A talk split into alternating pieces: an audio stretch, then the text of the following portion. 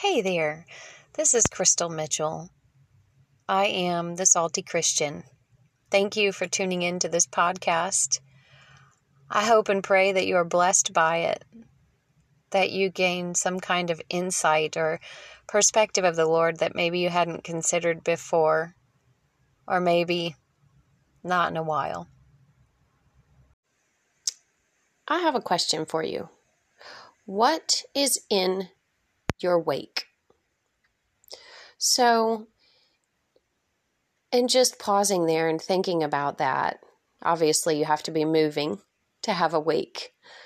It is the ripple effect. Maybe some of you are thinking of like a boat and uh, or a one person watercraft if it's just you and there are waves that come out as you go if you're moving very slow you may have small wakes if you're moving very fast you may have large wakes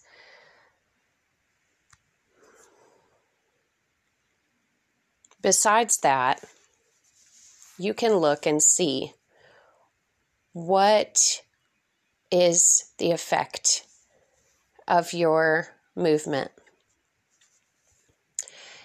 If people are riding and having fun on your wakes, that's one thing. If they are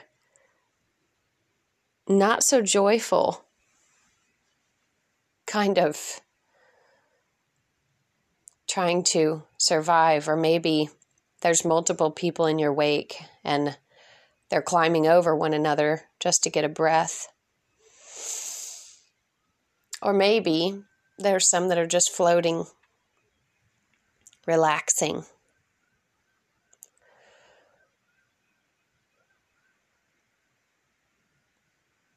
In this reality of how our movement affects others it's really wonderful to be able to look back and see, look to the sides and see, and watch ahead and see where we're going.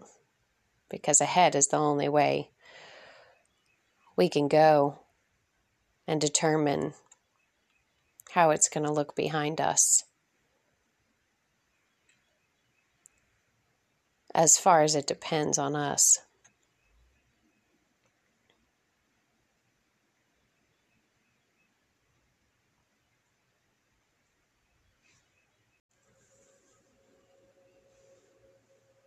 What if you're heading in the wrong direction in your watercraft? What if what if you're heading away that you weren't intended to go? Would you slow down to find out?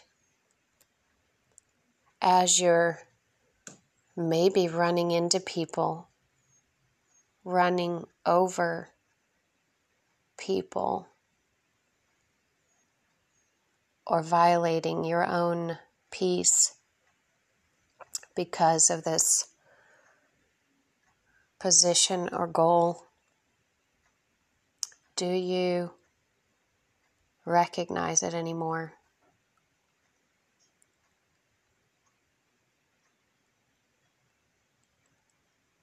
I went from being in a speedboat with all kinds of people with me to a watercraft of one. Mm, I did a whole lot less damage when I went down to the watercraft of one because, of course, it's smaller. So, I guess to me, that's meant when in the wrong direction and moving fast. I caused a whole lot of damage to a whole lot of people.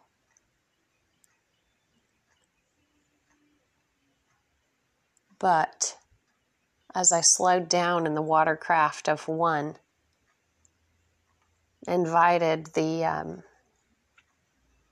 Lord to come onto that watercraft and slowed down enough to hear him, or at least even see which way he was glancing to consider it myself, to see what he was seeing.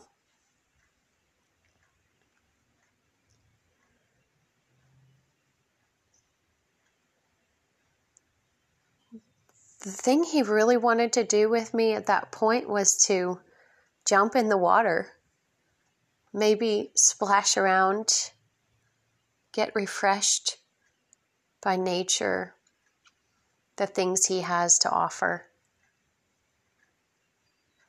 and even to float, relax, and rest.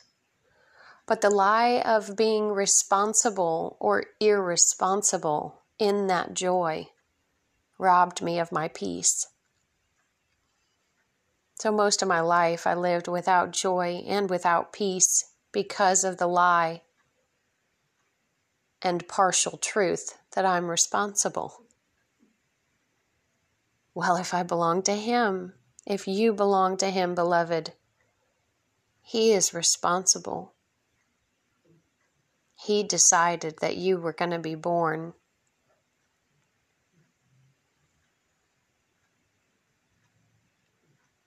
Mm. As we rest in Him, He says, Be still and know that I am God. Do you know that He is God to you, to your life, to your plans? As you consider this process and where you are, I invite you to consider going through it with Him. Try to slow down, quiet the noise, and get to know one little thing about Him. Prayer is as much listening, probably more listening than requesting. He knows the desires of your heart as you seek his kingdom, he will add them to you in, in his way, in his infinite wisdom, and for his glory, so that you can say, God is so good. Thank you so much for listening to this podcast. I truly hope that it blesses you and that you just can't wait to share it with your friends and it blesses them too, and on and on. Thank you again. I look forward to uh, our next episode.